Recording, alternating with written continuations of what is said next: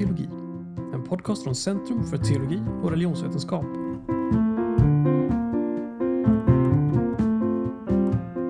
På morgonen den 2 juni 2022 höll Peter Halldorf sin hedersdoktorsföreläsning vid CTR.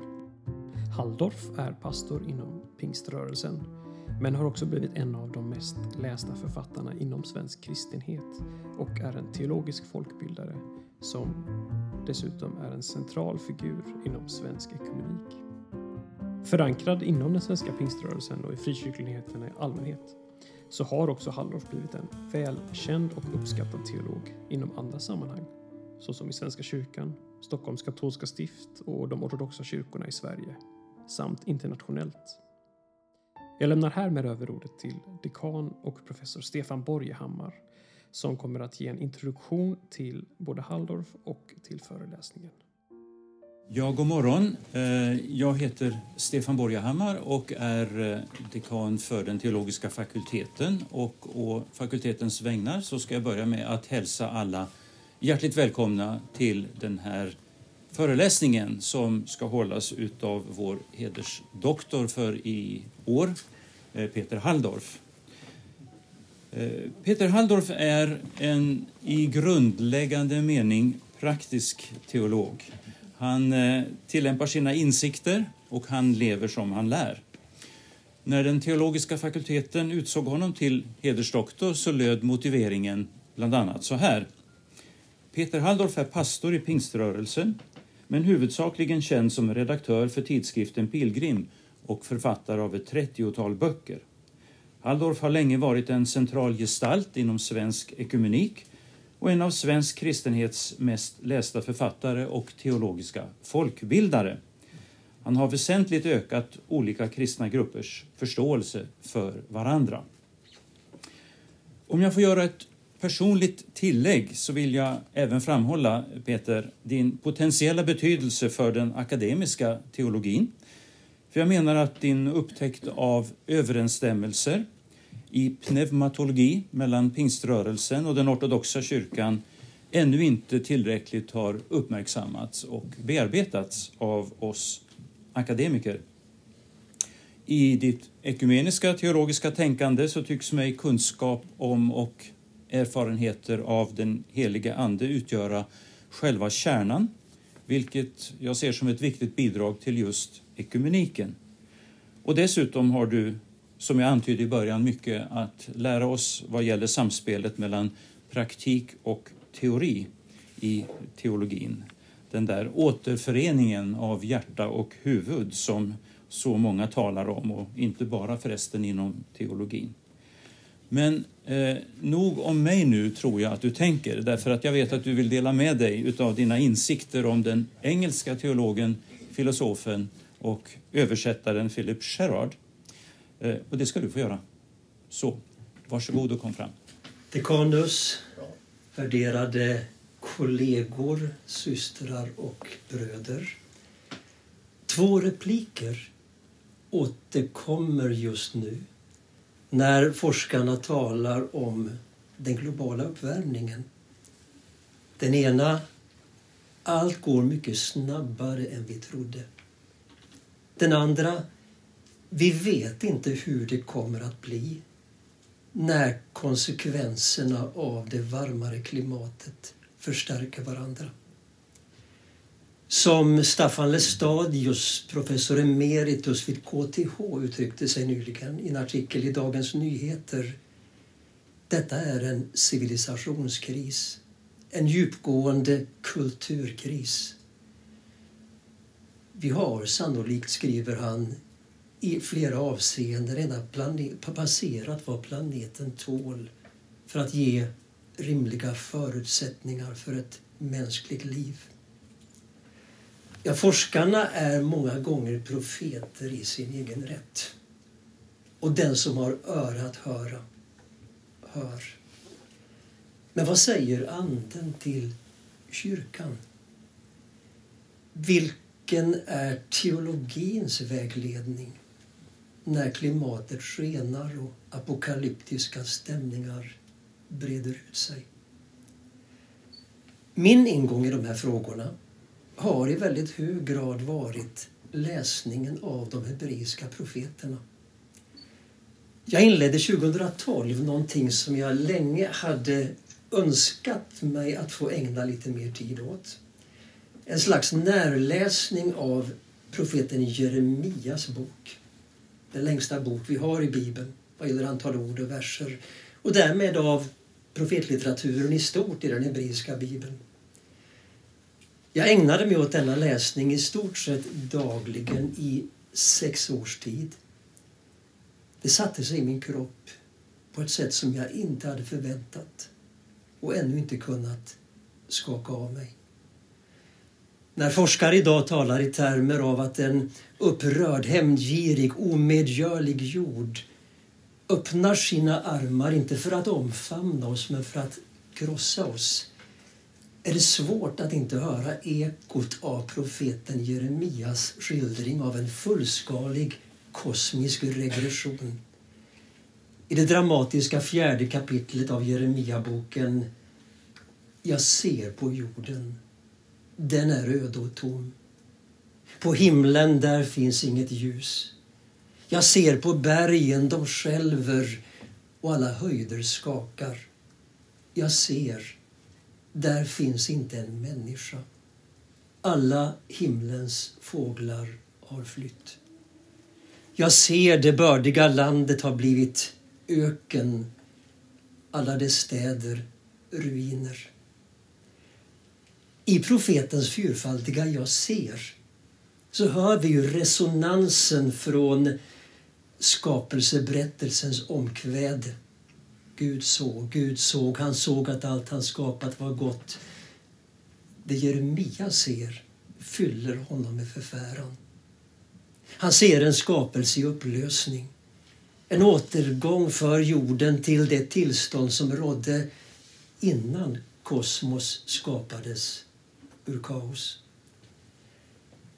I den bibliska traditionen så är ju profetians syfte inte att ge kunskap men att förändra våra attityder och beteenden. Precis som många av dagens forskare, som de unga klimataktivisterna, så är det som att Jeremia förtvivlat söker ett språk starkt nog att skaka om och väcka. Vad ska jag göra för att få er att lyssna? Vilken är den enda reaktion han möter? Ja, det upprepas två gånger i det sjätte kapitlet i Jeremia-boken. Det vill vi inte. Och vi hör ett folk som vägrar lämna sin bekvämlighetszon och deras empaticirklar krymper. Läsningen av profeten Jeremia kom att utmana mig till ytterligare en nyläsning av de bibliska texterna. Framförallt då inom de två områden som vi kallar för ekologi och eskatologi.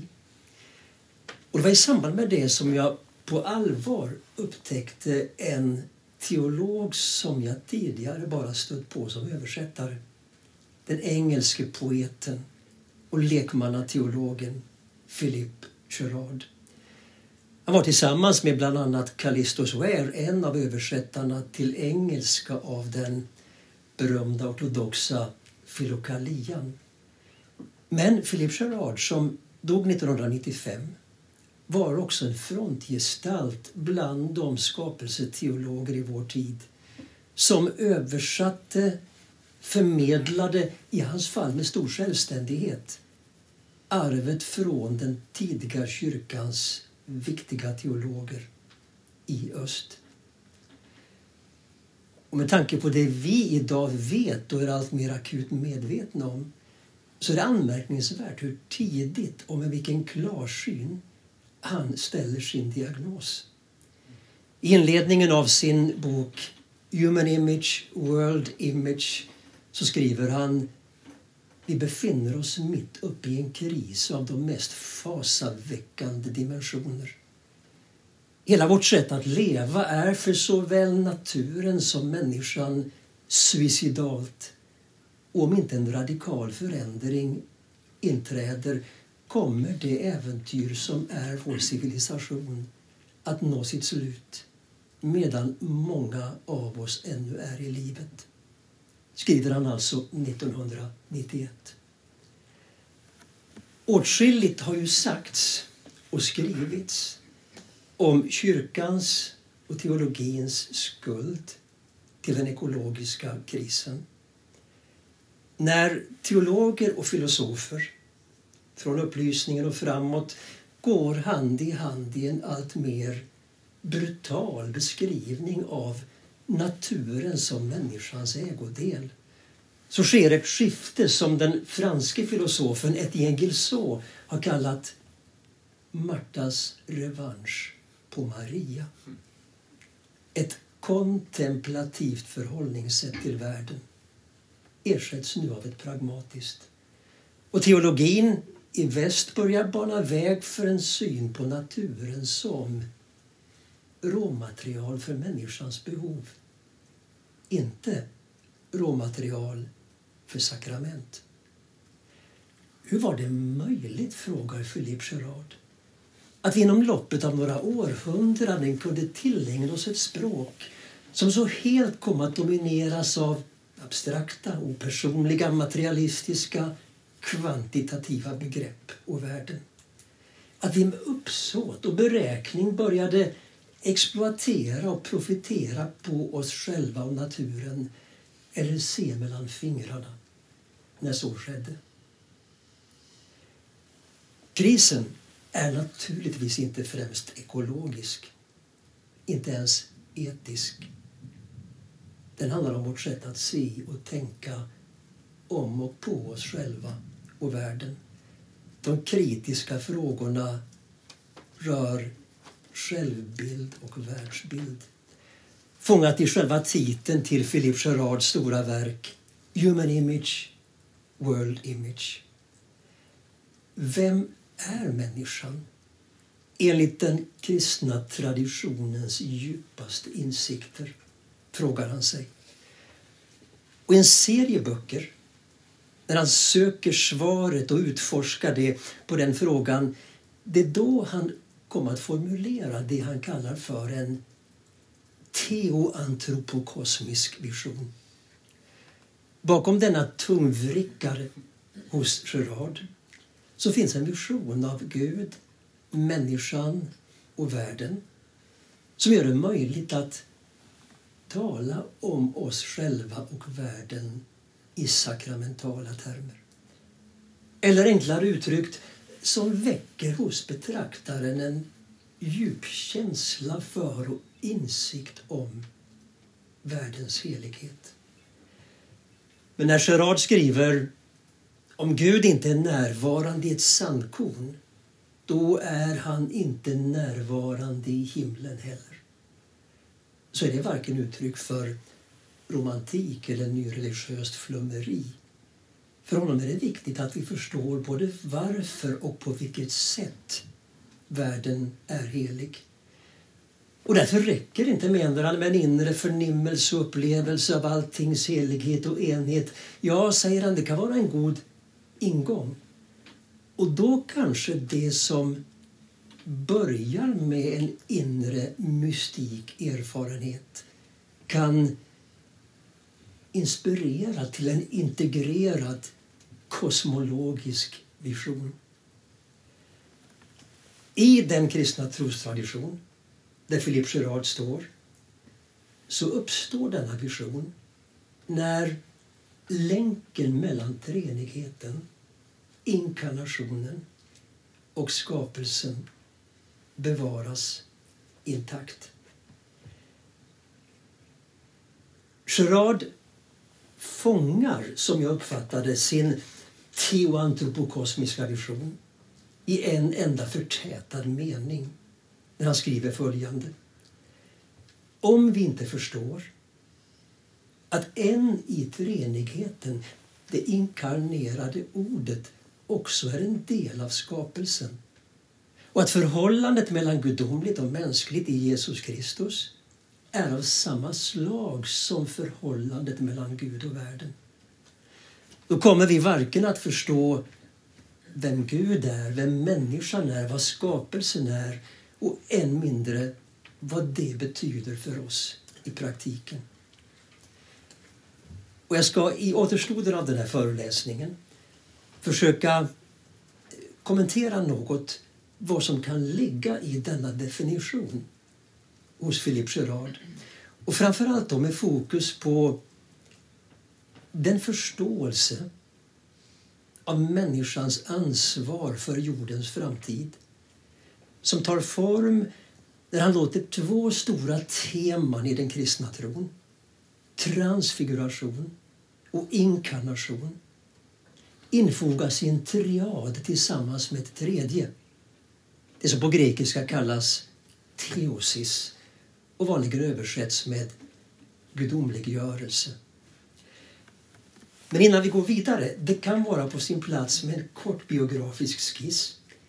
Ingenting av, så vitt jag vet, Philippe Gerard finns ju översatt till svenska. Och jag utgår inte från att vi alla här i rummet ens har hört hans namn tidigare. Vem var denne poet och lekmannateolog? Som metropoliten Callistus Ware har beskrivit som en profet för vår tid vars bevingade ord, som han säger, är riktade mer till vårt 21 århundrade än till det 20 århundrade i vilket han levde.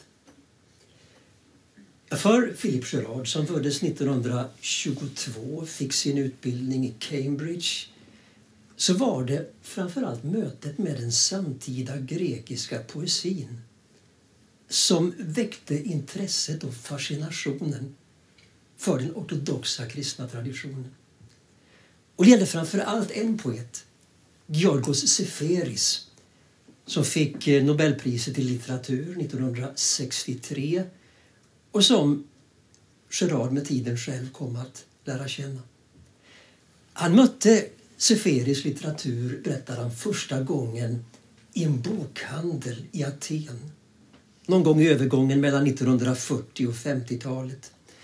Och när han berättar om vilket intryck detta gjorde på honom så säger han att när jag började läsa detta, dessa dikter så blev jag med ens medveten om att här var en röst, en resonans, ett gensvar på livet, kalla det vad du vill, som ägde en kvalitet som jag aldrig tidigare mött.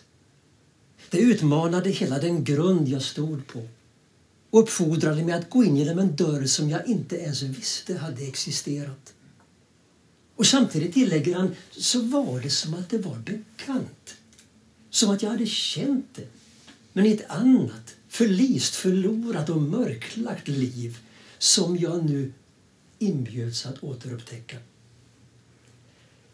Det Gerard möter hos dessa grekiska poeter av vilka han kom att översätta flera till engelska är en verklighetsförståelse som vänder upp och ner på det sätt att se på världen som dominerat den västliga kulturen efter renässansen. Det handlar om hur tiden är infogad i evigheten. Hur det synliga är en del av det osynliga. Detta kommer han att skriva om i sitt första större verk, The Marble Threshing Floor, som utkom 1956. Och Det han möter hos dessa grekiska poeter det kom snart att fördjupas i mötet med den ortodoxa kristna traditionen. Och betecknande nog så är det på nytt en poet som öppnar dörren och drar in honom i den ortodoxa kyrkan. Symeon, den nye teologen. Jag ska återkomma till honom i slutet av min föreläsning. Philippe Gerard upptogs genom dop i den ortodoxa kyrkan 1956. Och han kommer nu att alltmer fascineras av denna traditions mest sublima röster. De som talar om skapelsen som en brinnande buske flammande av elden från Guds oskapade energier men utan att förtäras. Och framförallt så tar han djupa intryck av den som kom att bli hans främste läromästare. Maximus bekännaren på 600-talet. Och dennes teologi om det skapades logoi genom vilket allt skapat blir sig själv genom föreningen med skaparen. Philippe Gerard kom att flytta till Grekland. Han levde där under andra hälften av sitt liv på en av öarna tillsammans med sin grekiskfödda hustru.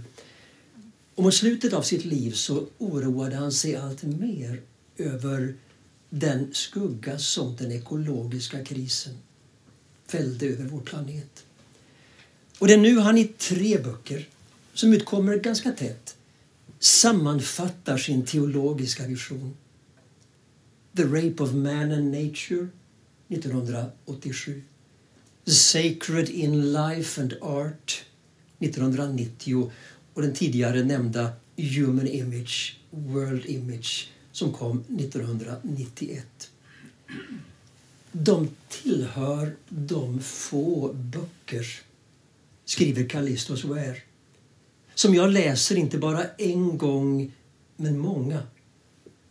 Och om hans verk har förändrat mitt liv så som de förändrat andras liv så beror det, säger han, framför allt där på att han själv levde som han lärde. Ett begrepp som återkommer igen och igen hos Philippe Gerard är transfiguration. Det är nyckeltanken i hela hans teologi om människans och skapelsens slutliga mål. Och samtidigt är han medveten om att detta ords innebörd har fördunklats av andra teologiska begrepp som kommit att dominera i väst. Inom liturgin och teologin så är ju ordet transfiguration framförallt förknippat med berättelsen om Kristi förklaring på det heliga berget. En händelse som föregriper Kristi uppståndelse och samtidigt pekar fram mot pingsten. Den är återgiven i samtliga av de synoptiska evangelierna, Matteus, Markus, Lukas och firas sedan 300-talet den 6 augusti i kyrkan i både öst och väst i den fest som på engelska kallas The Feast of Transfiguration. Följer vi den svenska evangelieboken så går den nog ganska obemärkt förbi numera. Den har ju flyttats från den 6 augusti till den 7 söndagen i trefaldighetstiden. I Östkyrkan så är detta en högtid med ja, nästintill samma dignitet som de riktigt stora kristna festerna. Inkarnationens, påskens, pingstens. Den uppfattas vara en manifestation av människans och hela skapelsens slutliga förvandling. Allt det som ryms i ordet frälsning sammanfattas, eller kanske snarare materialiseras i den berättelse som evangelisten Matteus version inleds med följande ord. Sex dagar senare tog Jesus med sig Petrus, Jakob och hans bror Johannes och gick med dem upp på ett högt berg där de var ensamma. Där förvandlades han inför dem. Hans ansikte lyste som solen och hans kläder blev vita som ljuset. Precis som med mycket annat i evangelierna så har vi en tendens, påminner Gerardus oss om, att uppfatta det vi hör här som om det bara gällde Jesus. Att det som här sker skulle ha en omedelbar och personlig innebörd för var och en av oss. Det är inte en självklar slutsats hos oss när vi hör och läser. Men det som här utvecklar sig är ju närmast en epifani, ett avslöjande av vad vi alla kan bli och är ämnade att vara genom den potential som vi äger redan i vår natur som skapade till Guds avbild. Eftersom vi Kristus ser det normativa för allt mänskligt liv så innebär det, säger Gerard, att någonting i grunden är fel med oss så länge inte hela vår fysiska varelse är genomlyst på samma sätt. Den transfiguration, den förklaring som sker med Jesus på berget innebär inte att han blir något annat än han tidigare var. Det som nu visar sig är vem han alltid har varit och är och därmed vad som var människans naturliga, normala tillstånd innan fallet. Philippe Gerard skriver när han kommenterar detta det sker ingen transfiguration med Kristus på berget. Den verkliga förvandlingen är den som sker med lärjungarna. Deras ögon öppnas så att de ser vem han verkligen är. Och varför sker det ingen transfiguration med Kristus? Jo, säger Gerard, därför att han aldrig har fallit.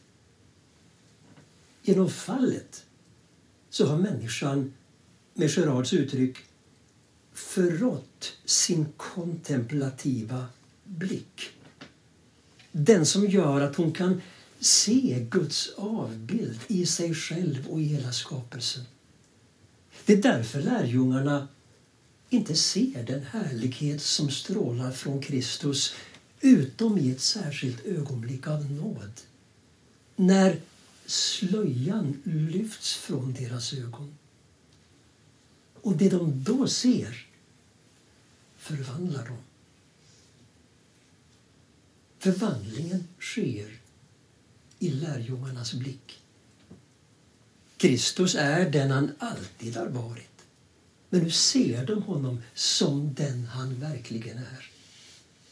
Det är denna erfarenhet av transfiguration som i den kristna traditionen. Och detta är tydligt i den tradition där Philippe Sjöholm står. Också beskrivs som en uppfyllelse av eller ett dop i helig ande. Det som Paulus sätter ord på i en av Nya testamentets absoluta nyckelverser när han skriver alla vi som utan slöja för ansiktet skådar Herrens härlighet förvandlas till en och samma avbild. Och därmed så sätter han ju också ord på vad denna transfiguration syftar till. Vad som sker till en och samma avbild. Eller som Philippe Gerard uttrycker det, Gud söker oavbrutet utföra inkarnationens mirakel i varje människa. Transfiguration och inkarnation är för Philippe Gerard oskiljaktiga som två sidor av samma mynt. Ja, som man sa i den tidiga kyrkan, Christianus alter Christus. Den kristna är en annan Kristus. Och därmed så menar inte Gerard att Gud inte blivit kött på ett unikt sätt i den historiske Jesus. Men det viktiga är ju, säger han, vilken innebörd detta har på ett transhistoriskt plan. Ja, för oss alla. Och det är nu som han knyter dessa två stora ämnen, transfiguration och inkarnation, till ett tredje. Teosis. Det kanske mest karaktäristiska teologiska begreppet i östlig kristen tradition. Och samtidigt ett, måste vi nog säga, apart begrepp i vår teologiska tradition. En definierande vers i Nya testamentet är här den fjärde versen i det första kapitlet i Andra Petrusbrevet. Han har gett oss sina stora och dyrbara löften för att ni tack vare dem ska bli delaktiga av gudomlig natur. Vad är det denna i patristisk ortodox tradition så ofta citerade bibelvers egentligen ger uttryck för?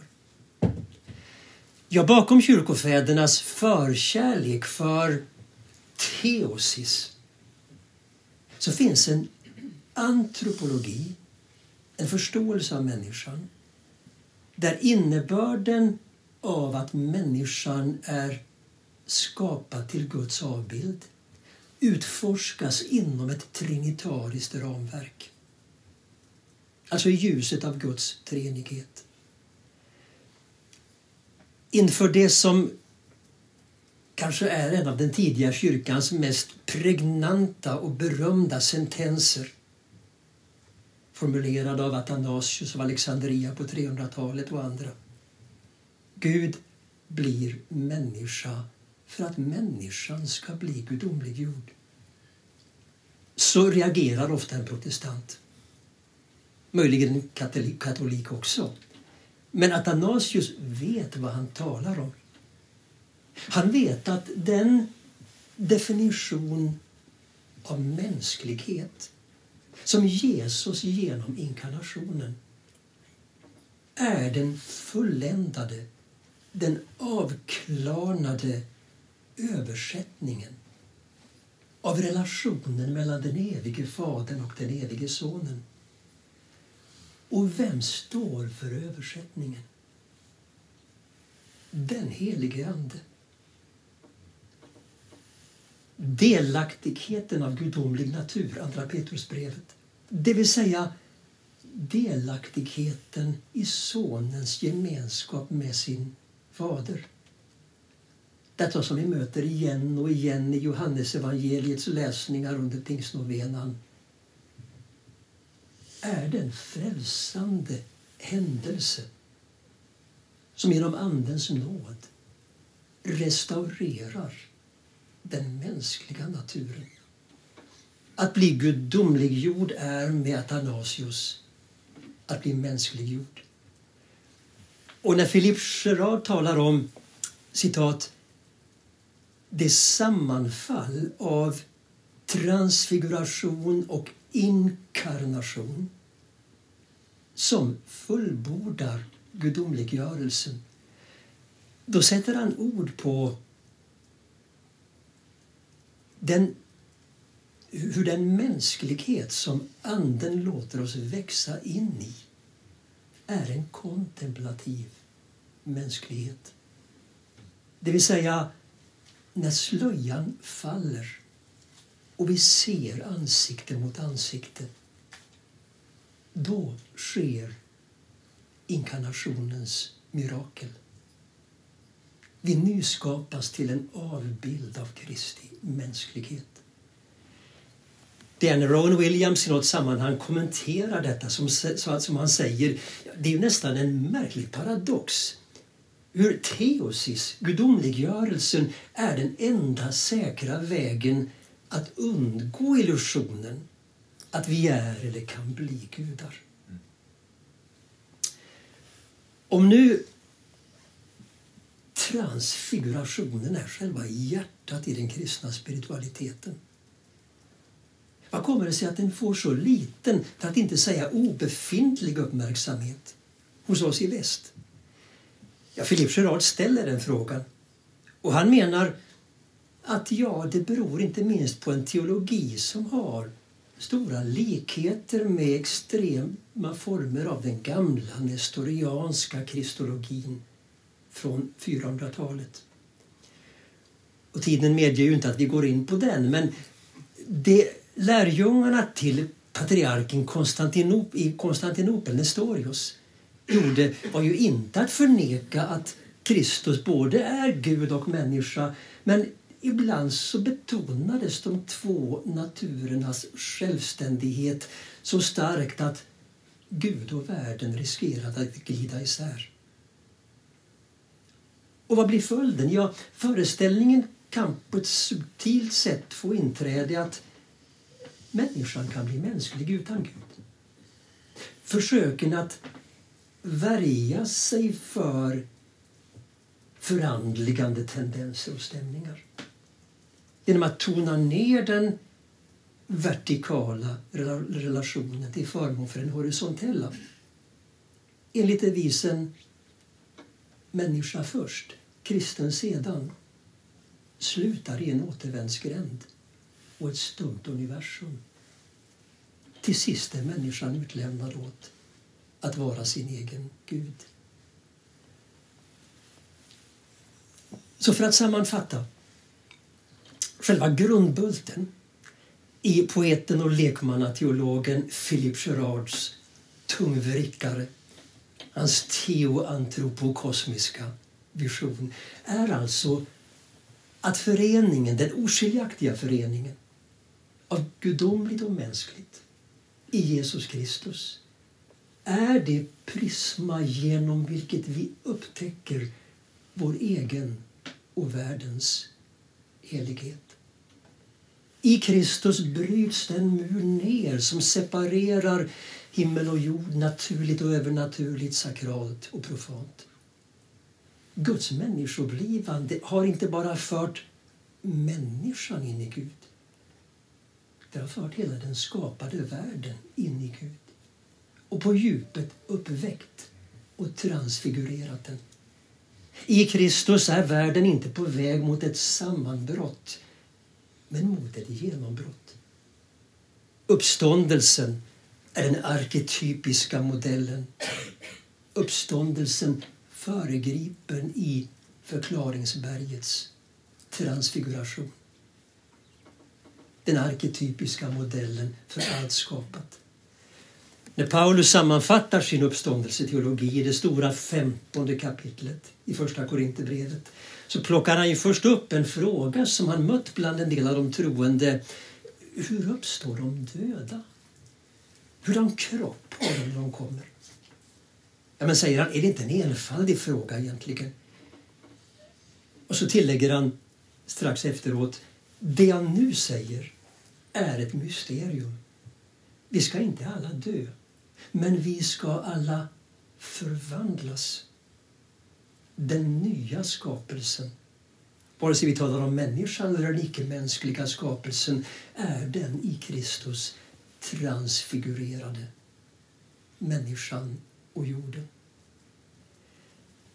Det säger sig självt att här finns knappast något utrymme för den himmel och jord ska brinna teologi som har färgat betydande delar av evangelisk kristenhet de senaste ska vi säga 150 åren.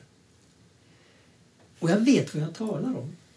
För jag växte själv upp med den teologin och förkunnelsen. Och det tog lång tid innan jag riktigt fick hjälp att sätta ord på vad denna förkunnelse gjorde med mig och oss. Den skapade intrycket att Gud på något sätt konkurrerar med oss människor om utrymme i våra liv och i den här världen. Så att den här världen till sist måste trängas undan för att Guds rike ska få rum. En teologi som ju leder till, ja Philippe Gerard använder uttrycket en ontologisk perversion. Hur blev den teologin och förkunnelsen möjlig? Ja, när man lyssnar till förkunnelser som håller fast vid allt ska brinna-modellen så slås man av att de nästan alltid har ett gemensamt drag. Det ambivalenta förhållandet till det skapade och det materiella. Lyssnar man lite mer uppmärksamt så möter man ofta en kristologi, ett sätt att tänka på och tala om Jesus Kristus som befinner sig på ett sluttande plan.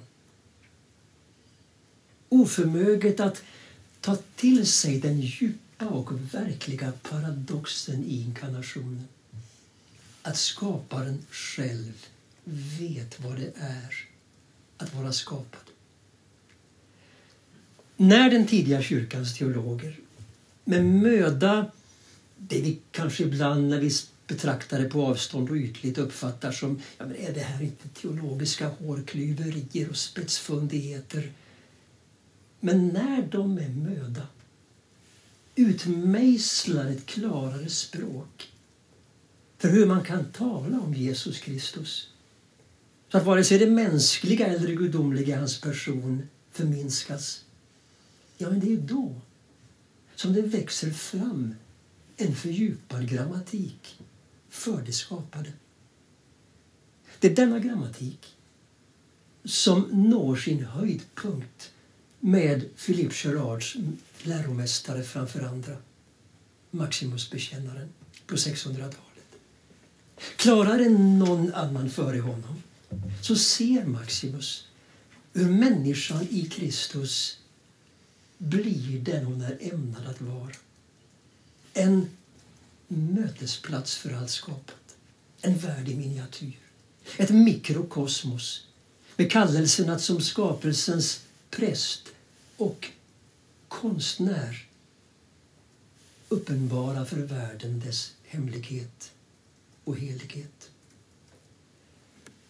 Så vad betyder Philippe Gerards teoantropokosmiska vision i praktiken i ett planetärt akutläge? Ja, lösningen på den ekologiska krisen är inte en ny etik. Nej, säger han, vi måste återfå och det han kallar för en ontological tenderness.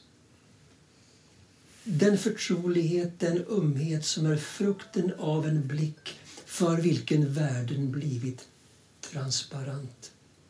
Som erfar hur floderna och bergen och blommorna och träden är en del av oss själva. Hur människans roll i skapelsen inte är funktionellt. Hennes förhållande till skapelsen är ontologiskt. Människan är långt mer än skapelsens och jordens förvaltare. Hon är prästen i den kosmiska liturgin kallad att befria skapelsen från dess slaveri, ja, från själva döden. Den, det lysande vittnet framför andra för Philippe Gerard om denna vision är Symeon, den nye teologen. I den grekiska kyrkan så firar man ju år tusenårsminnet av hans insomnande år 1022. Symeon som i sin poetiska teologi sätter ord på den transfigurerande erfarenhet som ger en föraning om att den andra världen är den här världen och den här världen är den andra världen. Symeon skriver i en av sina hymner avslutningsvis, här i översättning av Olof Andrén. Jag tackar dig, gudomliga vara, för att du blivit till en enda ande med mig utan sammanblandning eller förändring och att du för mig blivit allt i allt. Du strålande klädnad som täcker mig och skyddar mig och förintar demonerna. Du renhet som tvår mig från all orenhet. Genom de ständigt flödande tårar din närvaro förlänar dem du besöker. De ständigt flödande tårarna är det bad som renar blicken till att älska Guds skapelse i det hela men också i varje litet sandkorn med Stariet Sosima och Dostojevskij. Ur detta andedop föds ett nytt etos. Fjärran från sentimentalitet och eskapism. Buret av insikten att vi kan bara rädda det vi älskar. Den klimatkris som fäller sin skugga över vår planet handlar om långt mer än vårt beneesse, vårt välbefinnande. Vad som står på spel är vårt esse. Så sammanvävda är vi människor med varandra och med allt skapat att vi upphör att existera om vi inte omfamnar varandra i kärlek. Denna omfamning är paradoxalt nog den korsfästes gest. Den enda gest som kan göra oss levande. Och därmed så vill jag säga ett varmt och innerligt tack till teologiska fakulteten här i Lund för er uppmuntran, för dina varma ord Stefan och för förtroendet att få vara här idag och till alla er som har kommit för att lyssna. Tack och må Gud välsigna oss alla. thank